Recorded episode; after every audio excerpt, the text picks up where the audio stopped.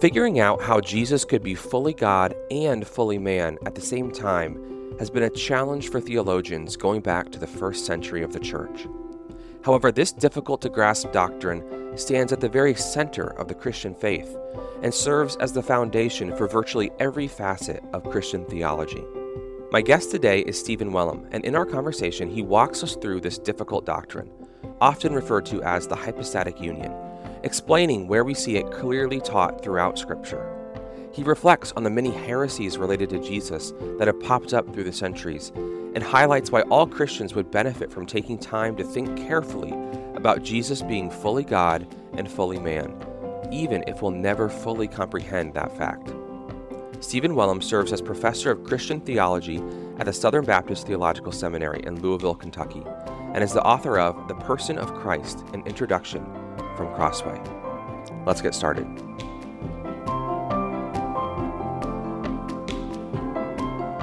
Well, Stephen, thank you so much for joining me today on the Crossway podcast. It's great to be with you. So, before we get into the meat of our conversation today, I wonder if we could take a step back and just answer that question, the so what question. Why is it important for all Christians, not just theologians, not just pastors, but all Christians to understand the hypostatic union to some extent? Well, I mean, the big picture would be to not understand the hypostatic union is to not fully understand who Jesus is, uh, and to not understand him in terms of who he is, the way the Bible presents him as the one who is truly God, truly man, one person, two natures, and will, you know, that's really getting at the hypostatic union, is we don't have a Savior. Mm. So we don't understand who God is, right? Because God is triune and Jesus is the eternal Son of God. But we also, with the incarnation, need a Redeemer. And what's necessary to understand the nature of the hypostatic union is to give us that Redeemer who can meet our needs. So that's the largest sort of picture, the biggest picture of why this is so important. We do not have the Jesus of the Bible, and we do not have a Savior. Mm. So it really gets to the heart. This doctrine gets to the very heart of what it means to be a Christian. Absolutely. I mean, you cannot have Christian faith is faith in the Lord Jesus Christ, right? We're justified by grace through faith in Him. And if we don't understand who he is, uh, we don't have uh, the Jesus of the Bible. Hmm. And if we don't have the Jesus of the Bible, we do not have Christian faith and we do not have salvation. Okay. Well, then let's let's dive in there. Just as a first question, uh, if you were sitting down with a fifth grader and and given the task of explaining the doctrine of the hypostatic union, and we'll get into those terms and kind of why we use right. those terms in a little bit, but how would you try to explain this idea to that young person? Yeah, I mean, a fifth grader, obviously, you're everyone's at a different age, and now you're dealing with someone very young. So I think what you need to do is to stick closely to the biblical teaching and the biblical parameters, and then sort of start fleshing that out. Mm. So uh, think of John's gospel, right? So the beginning of, of John 1. Uh, as you think of the hypostatic union, in the beginning was the Word. And of course, Word in John would be tied to the Son of God. So it's a title for the Son, but he's the Son of God in relation to the Father. So we want to communicate to the fifth grader that the Son of God, the Word of God, is the one who's from eternity. Right? So you're looking at he's the eternal Son, and then you'd have to start unpacking mm. Father, Son, and then Holy Spirit relations. In the beginning is the Word. The Word is with, right? So automatically he's with God we're working through the eternal Son, who is the one who is in relation to the Father, and then in John's Gospel, the Spirit. And then you have the Word was God. So, this Word who is from eternity, this Son who is from eternity, uh, who is in relation to the Father, is God equal with the Father. So, we're now unpacking the one true God, who is Father, Son, and Holy Spirit, right? Mm. So those are the foundational building blocks yeah. to get to the triune nature of God. And then, of course, as you work through the text, this Son, this Word, who is from eternity, who is truly God, who is God equal with the Father, the one true God who is Father, Son, and Spirit, this Word, this Son, became flesh. So that the Son of God took to himself, language that we would also use is he assumed uh, a human nature, right? So, what's flesh mean? Well, he became human. So, this word from eternity now is human. And of course, in what you have to communicate to a fifth grader or anyone is that uh, we have to preserve from the very beginning of Scripture all the way through the Bible is that God is God and creatures are creatures. So, what we call the creator creature distinction. so that when the Son, the Word, assumes flesh, we then have to start speaking about him being truly God, truly man. Two natures, right? So we're introducing mm.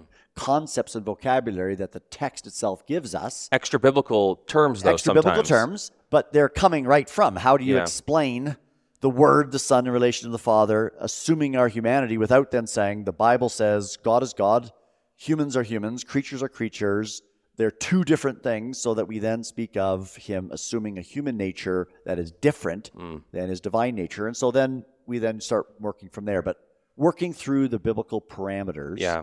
taking them to the text, and then showing how the text then moves to theological understanding. So why start with the text and not with, say, a confession, a historical confession, or a creed, right. where Christians throughout the ages have tried to synthesize the text in a way that's really easy to understand, really concise, why do you think, with a young person or even maybe just a young Christian of any age, why would you prefer going right to the biblical text? Well, I mean, you, you could. I mean, sort of at the presentation or sort of the terms of teaching, pedagogy type of thing.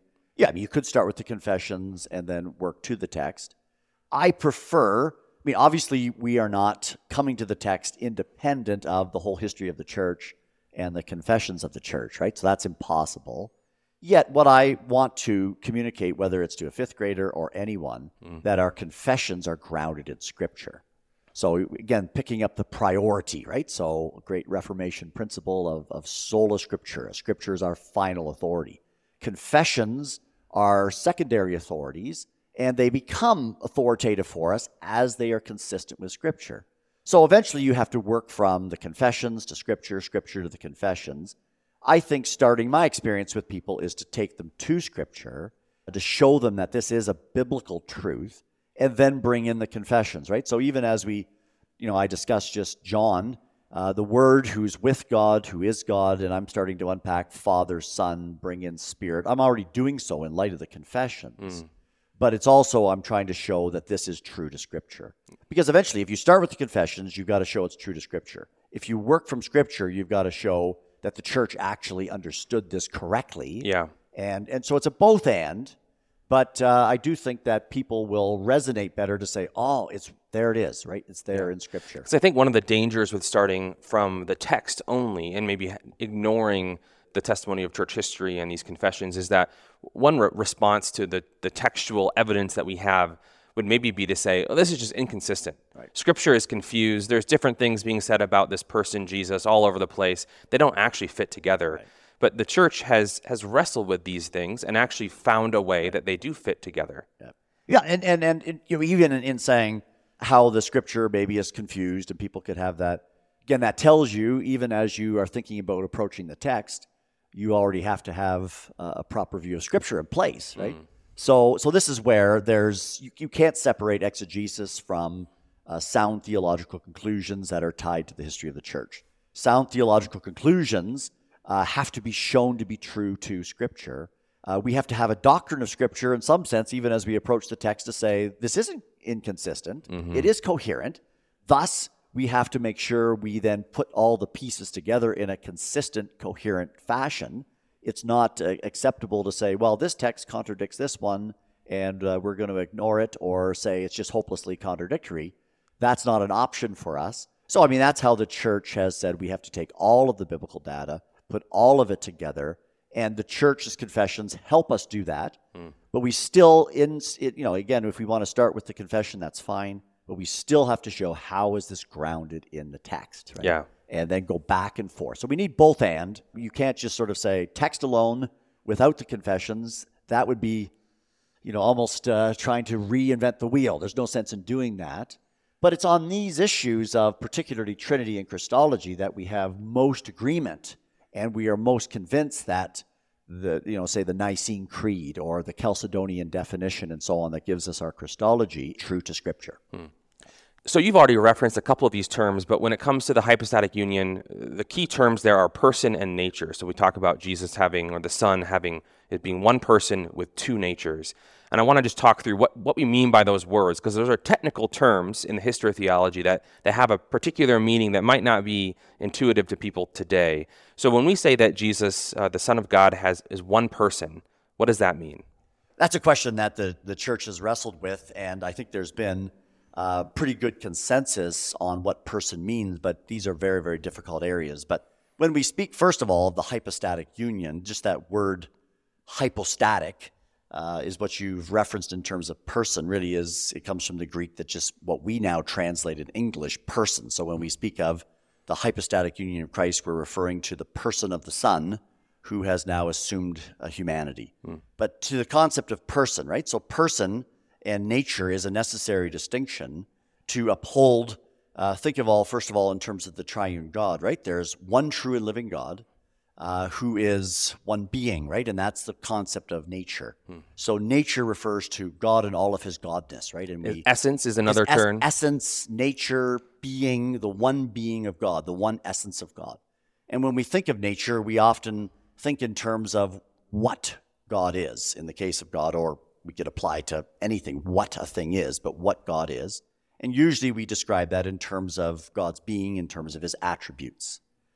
Person now is referring to the threeness in God Father, Son, Holy Spirit, right? So we could just stay with the language of Father, Son, and Holy Spirit. There's three who share the same nature, the same essence of God. Person is the term that that was trying to describe what the Father is, what the Son is, and what the Spirit is. I think the best way to understand person is that the Father, Son, and Spirit are three subjects of the nature. Now, subject, you have to be careful with that term that we don't load into that what we think of. They have individual uh, minds and wills and actions and so on. No, the three and, and, those are those are crystal or those are Trinitarian heresies that well, that the church has sort of rejected over through the centuries. That's exactly right. So so the Trinitarian formulation would be the Father, Son, and Spirit are persons defined in terms of their relations to one another.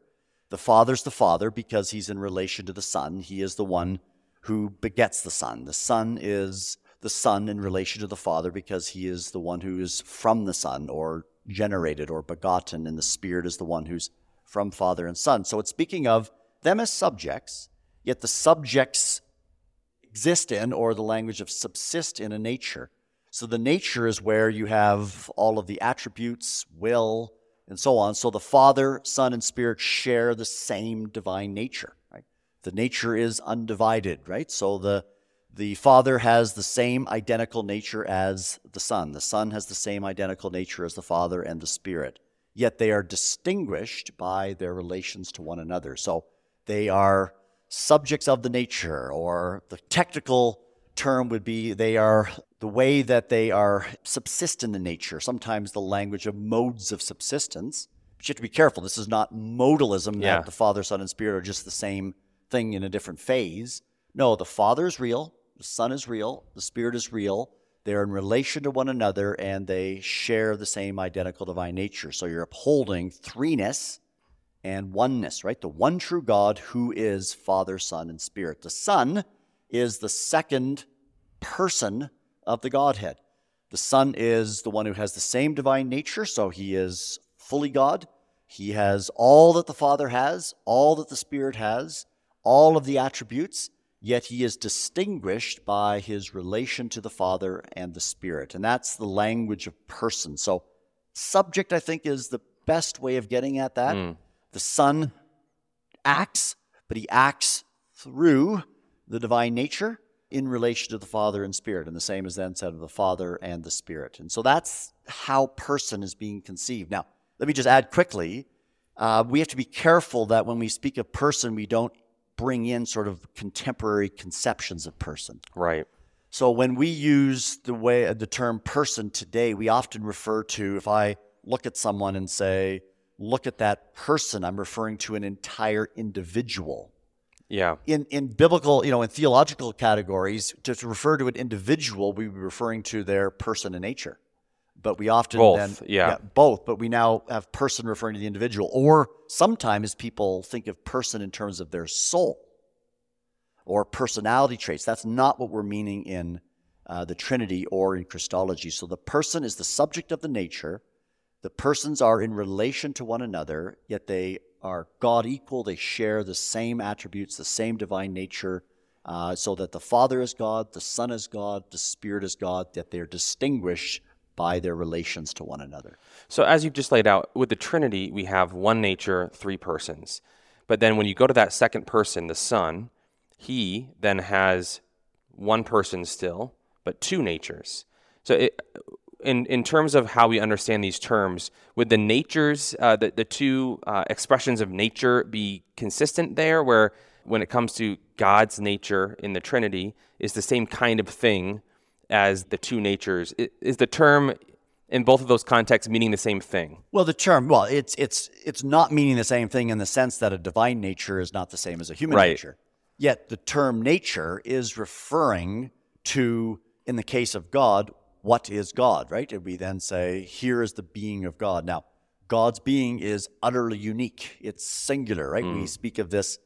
Uh, he's the God who is independent, self-sufficient. He has he's simple in the sense that Yeah. he has all of his attributes, right? He is the undivided God. So that there's no classification of God that he fits into, and then you can have other sort of examples of God. There's right? no other being that has a single nature but multiple persons. That's that, well, that right, and there's no there's no other um, nature of God that God shares in, right? Now you and I. Now when we come to uh, human nature, so we're using nature in the sense of what is a human, right? So in the case of a divine nature, what is God? But we have to distinguish him and told his, his utter uniqueness.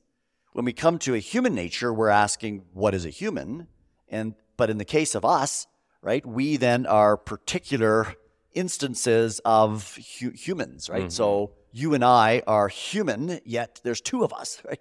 And we're two separate humans. That's not the case when we speak of God's nature. There's no two separate uh, divine natures and so Yeah. on. There's one that is uh, unique and, and so on. So when we then say that the Son of God, the Word became flesh, right? All that God is in the Son.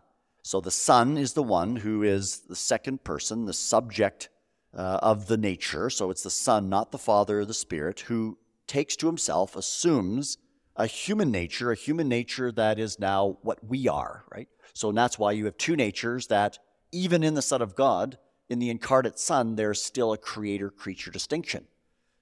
God is not blended with the human nature, it remains distinct. You can't have, in biblical thought, uh, the blending of God and, and humanity. This is not kind of pantheism or. yeah. Because because Jesus' human nature was created. There, that's a that's a hard line distinction between that and his divine nature. Is that correct? Yeah, in the human nature, it comes to exist, right? The virgin conception. At the moment of the conception, where the, the Spirit of God overshadows Mary, what is created comes to exist is a human nature. And we often identify a human nature with what is a human nature. We often speak of something that is body, right? So material, and also immaterial, right? So we often will speak of body and soul. So, what does the Son of God take to himself or assume uh, in that moment of conception? He assumes a human body and a human soul, a human nature.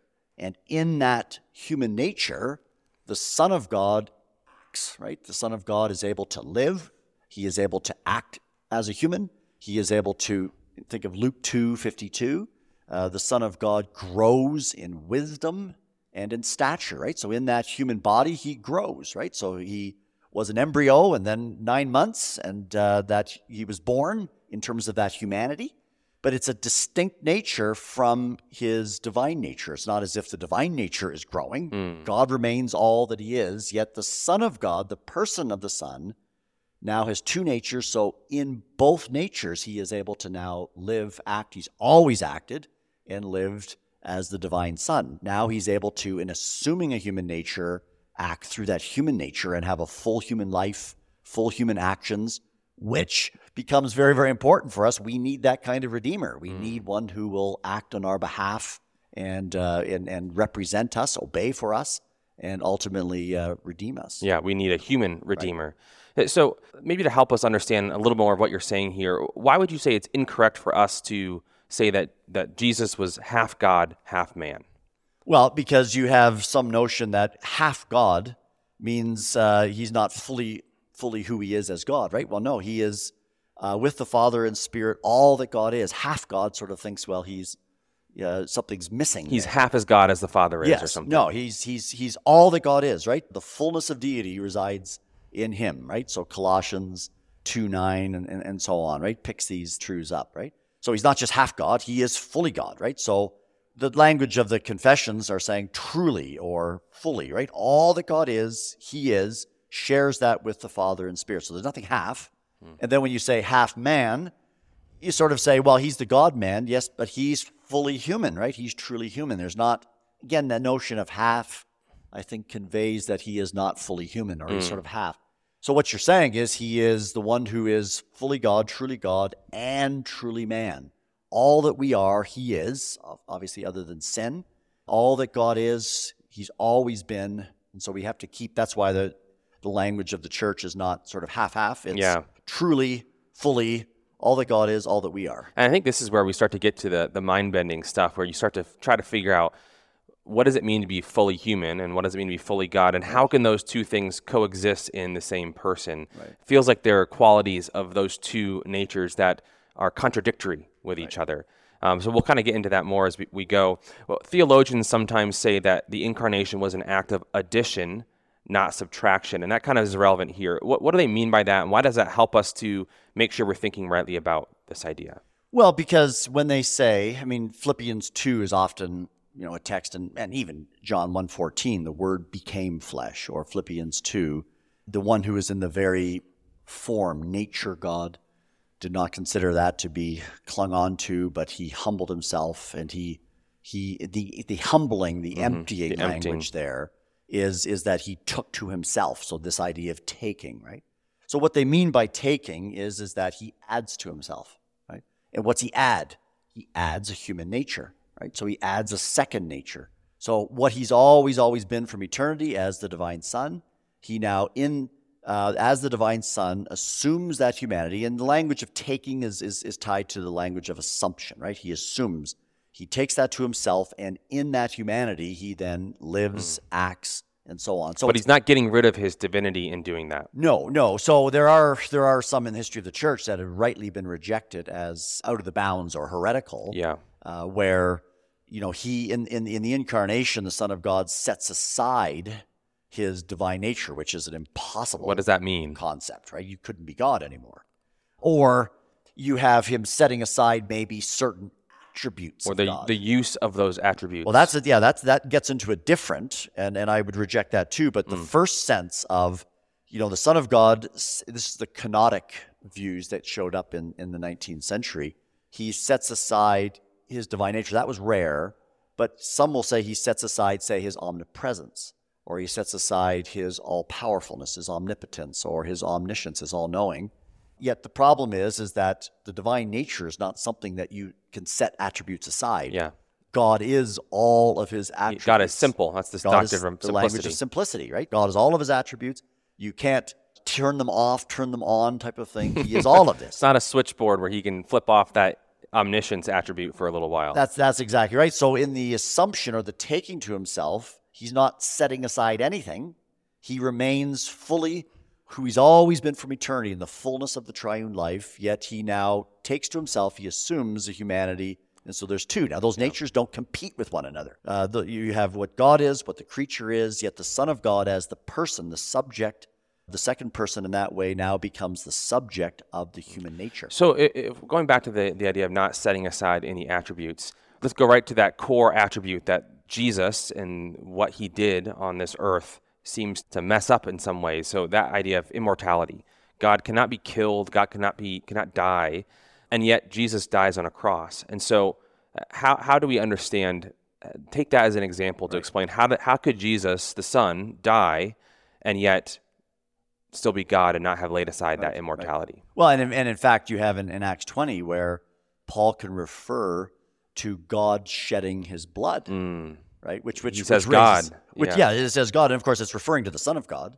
But you then say, well, how does God, who doesn't have blood, uh, shed his blood type of thing, right? So these are crucial issues, and, and this is why the two natures is so important to to affirm, and and why you know, when it says the Word became flesh, he's assuming a human nature that has its own integrity, mm. that is not blended with the divine nature, and so on. So when you come to understand such things as, you know, Jesus dying for us as God the Son, what does that mean? Well, the Son of God, because he takes to himself a human nature, it's in that human nature that he now experiences death.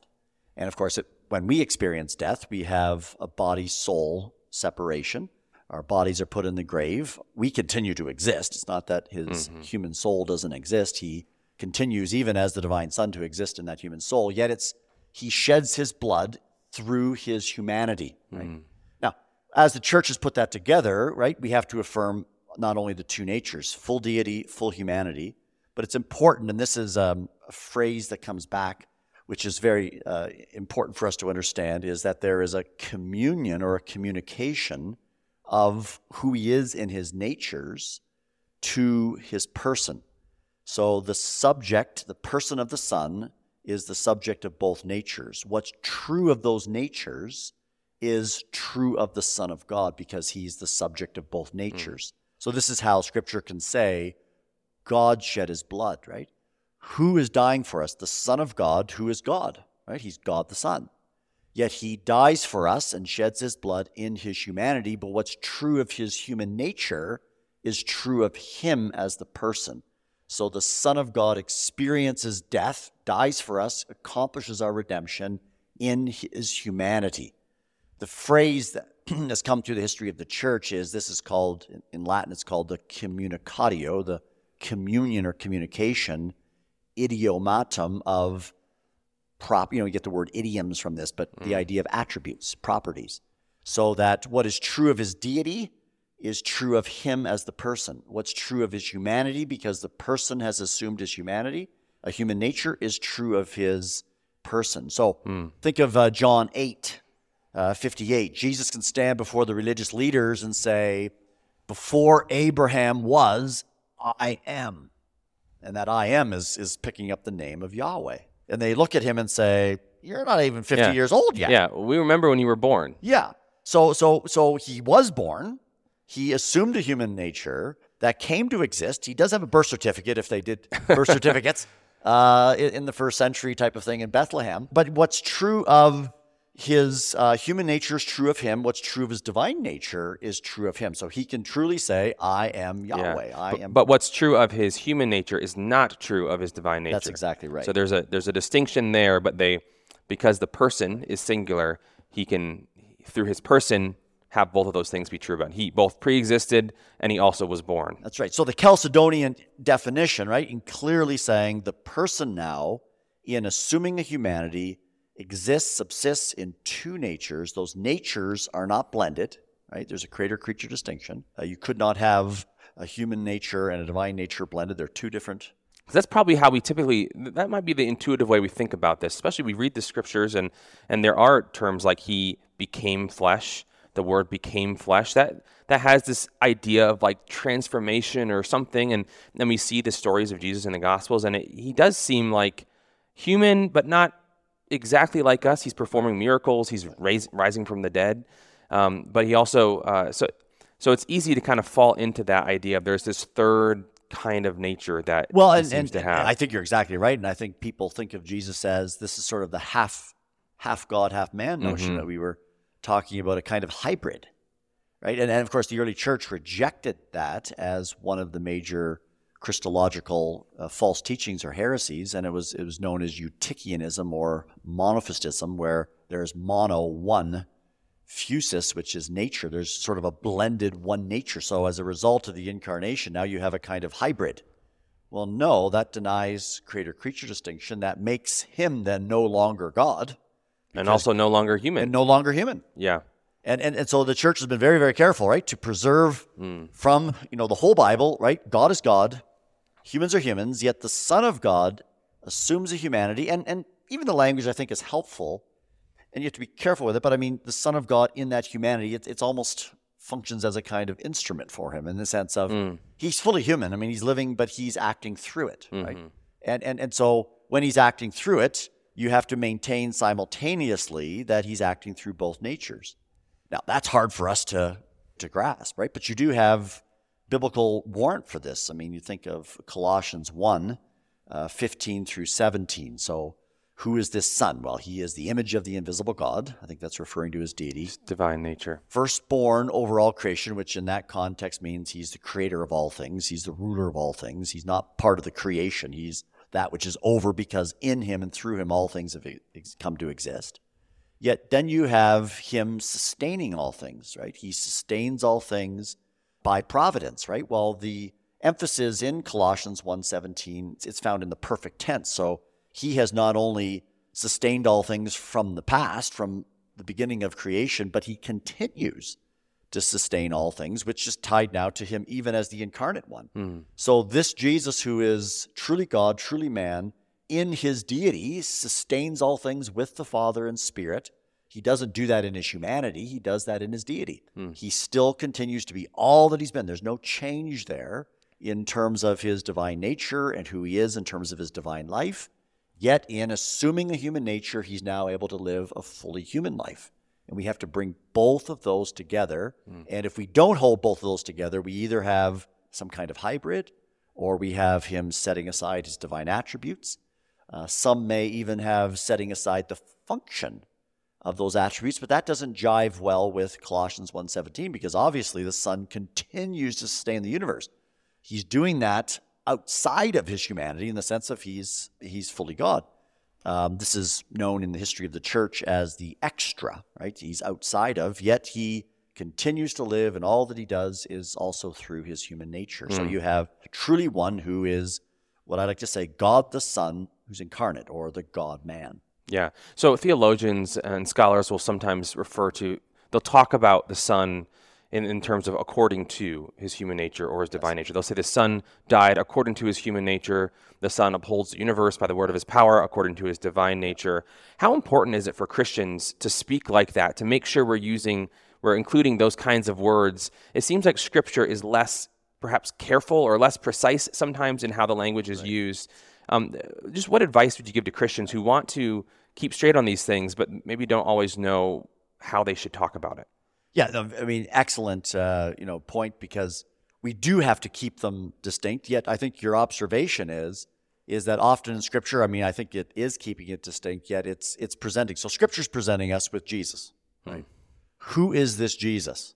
Well, the Jesus is the one who is the Son from eternity, who is with the Father and the Spirit, who is fully God, who assumes our humanity. The Word became flesh. The Son uh, took on our humanity, right? So he is presented all the way through the Gospels as the divine Son who's human, the divine Son incarnate, right? So it doesn't always parcel out for us, oh, here's deity, here's humanity. Mm. That's now, rightly so, us now stepping back and saying, well, if he is the eternal Son who has assumed our humanity, we do have to speak now in terms of truly God, truly man. Mm. So we do have to say, according to his divine nature, according to his human nature, it's the Son who acts through both natures, yet the Son acts uh, in both natures differently, right?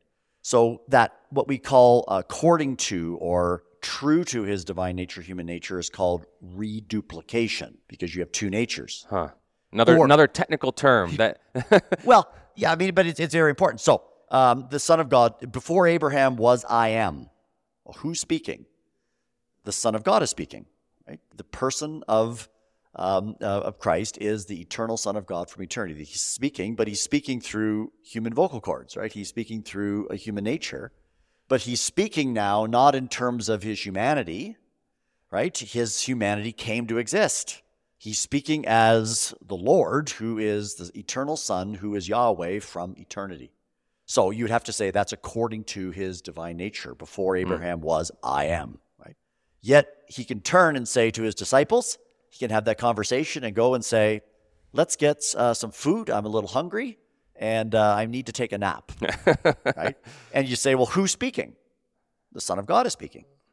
But he's speaking not in terms of uh, he's tired in his divine nature or he's hungry in his divine mm. nature He's speaking as the one who is uh, truly man, who lives a fully human life simultaneously with living ultimately a fully divine life. Yet it's the one person who's doing so. We don't have two persons.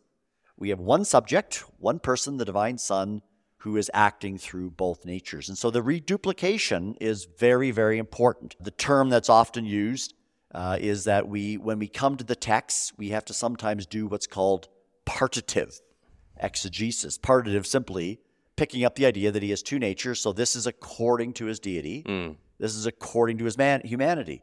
That's perfectly legitimate, absolutely necessary.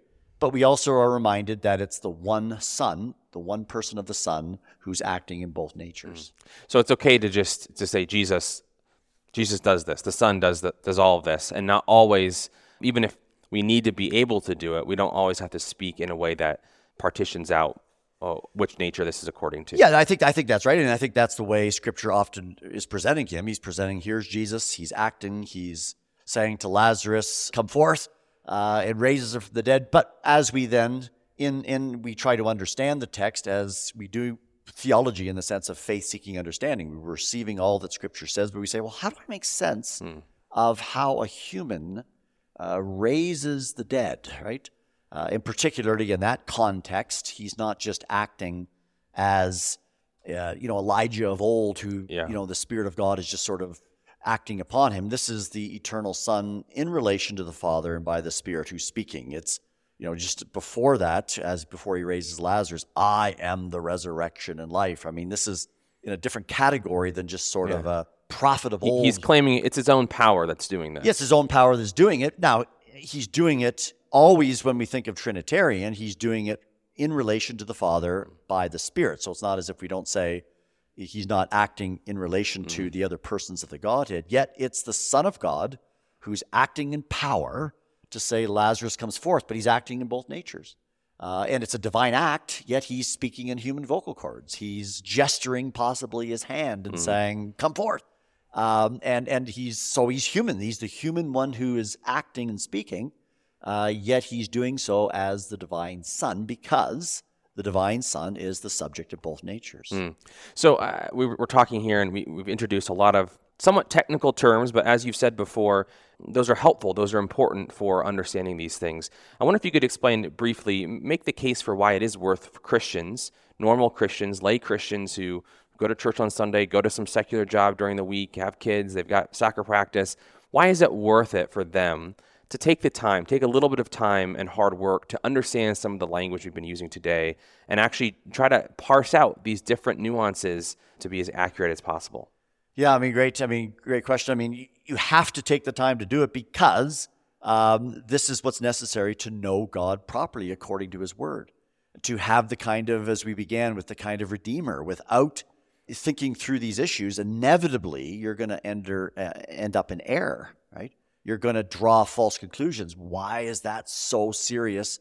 Well, because it eventually, if it doesn't give us the Jesus of the Bible, it doesn't give us the kind of Redeemer that we need, right? So, why must we take our time to do this? Because faithfulness to God's word, faithfulness to understanding who God is, faithfulness to understanding who Jesus is requires that we do so, right? Mm. The very scriptures themselves demand that we reflect upon them, right? They're, they're in some sense forcing us, or sometimes the language today is that they're pressuring us, right? Mm. The language of pressure or forcing, right? I, I have two texts that, that stand side by side. How do I put those together? How do I say that he's the eternal Son, yet he grows in wisdom, stature, favor with God and man? I have to introduce, and the church has found it necessary to introduce vocabulary. Uh, we often call it language, grammar, extra biblical terminology that helps us put the pieces together so that we rightly understand the whole counsel of God. If we don't do that, inevitably we pick and choose certain biblical teaching, which leads us to error, right? And that's why it's absolutely necessary. And the church has done this carefully, faithfully, and, and as with any kind of discipline, I mean, you think of even just at the the sciences, right? If you are learning physics or you're learning calculus, there's a there's a language that one has to learn. There's a discipline that has to be studied. If we are willing to do that at the creaturely level to understand the, how God has made his world, how much more should we be willing to do that at, you know, knowing God himself and knowing uh, who the Son of God is and knowing who our Redeemer is? It's absolutely necessary. And if we don't do it, inevitably error creeps in. Mm. Maybe as last question, my sense is that some people, uh, maybe including some Christians, uh, might view this somewhat hard to understand mystery. Uh, this, I mean, this is one of What is arguably the core mystery of the Christian faith. Um, absolutely? As maybe a bit of a liability for Christians. They might wonder why would God choose to do it this way? Why would he why would he ordain that this was how salvation would be accomplished? It feels so confusing, it feels so counterintuitive and so maybe even contradictory in some ways. Have you ever wondered that? Have you ever asked that bigger question? Why would God do it this way? What have you found? Well, that question has has been asked from the very beginning, right? Uh, and the church has reflected on that, and there's a good good answer to it, right? But I mean, Athanasius, uh, early on in the history of the church, on the incarnation, is really asking a number of things, but he's asking why did the Son of God take on our humanity, become incarnate? Anselm's in um, in the Middle Ages, his famous book, Why the God Man, uh, Cur Deus Homo, Why the God Man, is asking that very question, right? Yeah. And I think the biblical answer, now we could probably, this isn't going to be solely everything we could say, but at the heart of the answer is unless there is the divine Son who becomes human, uh, we have no Redeemer, and the salvation that the Bible describes would not be possible, right? This is what's necessary for us to experience justification before God, reconciliation with God, and so on. So, so let's flesh that out a bit more right? This is why it's so important to go back to the storyline of the Bible, the parameters of the Bible. And so we begin in a garden and we begin with Adam, right? Adam, I would argue, is the representative of the human race, right? I would say there's a covenant here. People dispute that. But I mm-hmm. would say there's a covenant relationship here. He defines our humanity, right? In Adam, unfortunately, due to his sin, we all die. You, by side note, you wrote a book about this Yes. in case anyone's interested in it. That's that's right. It's called Kingdom uh, Through Covenant. Kingdom through covenant, right? And, and trying to work through these areas, and and, and Reformed theology has, has done this as well. But but Adam was called not only as our representative, but the entire human race, right? We are called to know God, to be in relation to God, and to obey God, right? And obedience isn't some you know without love and worship. I mean, it's our our full devotion to God, right? God demands from us perfect obedience, right? He demands that we obey him. We love him. Think of the great commandment, you know, love the Lord our God with all of our heart, soul, mind, and strength. Adam doesn't do that. We don't do that. God doesn't set aside that command and that demand. Right? So in the end, Genesis 3:15 gives us a hint that in order for sin to be reversed, in order for redemption to come, there must come a seed of the woman. There must come a human there must come a greater Adam, right? I mean, that whole st- storyline runs right through the entire Bible, the seed. Why must he be human? Because Adam, as our covenant head and representative, did not obey. We need obedience. We must obey, and ultimately, we need one to obey for us. So think of this in terms of the priestly theme, right? The priest is the one who represents us, the one who's from us, right? All of that is very, very important. The Son of God must take on our humanity. He must, in that humanity, obey for us, render covenantal obedience, do for us in, a, in, in obeying what we could not do and did not do, right? Mm. So that really picks up strongly. He must, as a human, represent us. It's tied to the new covenant relation. He must act as our covenant head. He must obey us. He, he for us, he must keep the law right? Uh, he comes under the law to obey the law. Those are crucial themes. We need a great high priest who is from us, identifies with us, and also able to represent us, right? That's a crucial theme. But you say, why deity? Well, we have to think of what's sin, right? Sin is violation of God's command and not rendering perfect obedience. But sin also is before God, right? Our sin before God, right, is a debt, right? It's it's a penalty.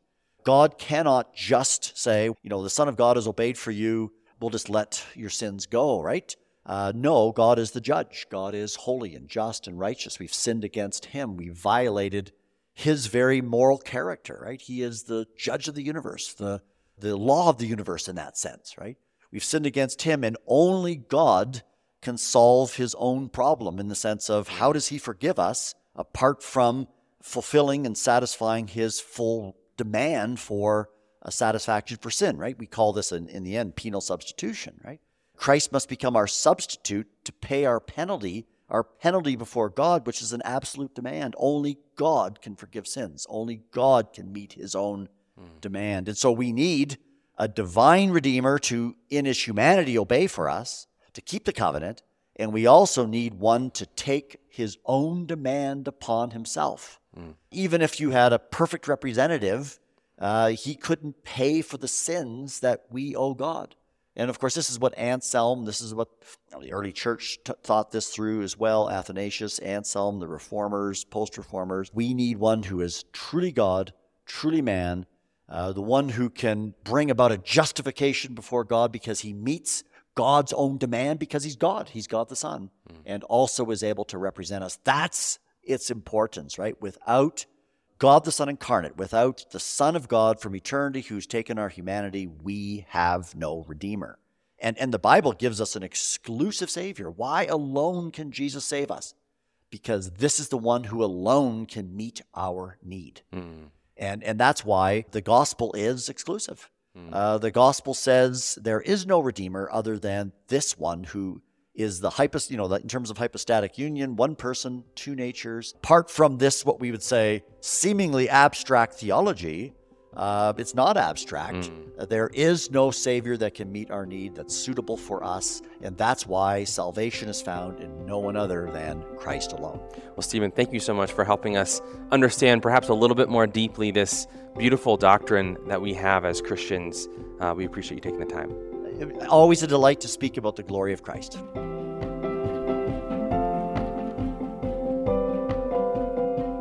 That was Stephen Wellum on the hypostatic union. For more, be sure to check out his book with Crossway, The Person of Christ An Introduction. Pick up a print copy of the book for 30% off, or get the ebook for 50% off directly from Crossway by visiting crossway.org/plus. For more audio content like this, subscribe to the Crossway podcast on Apple Podcasts, Spotify, or your favorite podcast player. If you enjoyed this episode, consider sharing it with a friend and leaving us a review. Crossway is a not for profit Christian ministry that exists solely for the purpose of proclaiming the truth of God's Word through publishing gospel centered content. Visit us today at crossway.org.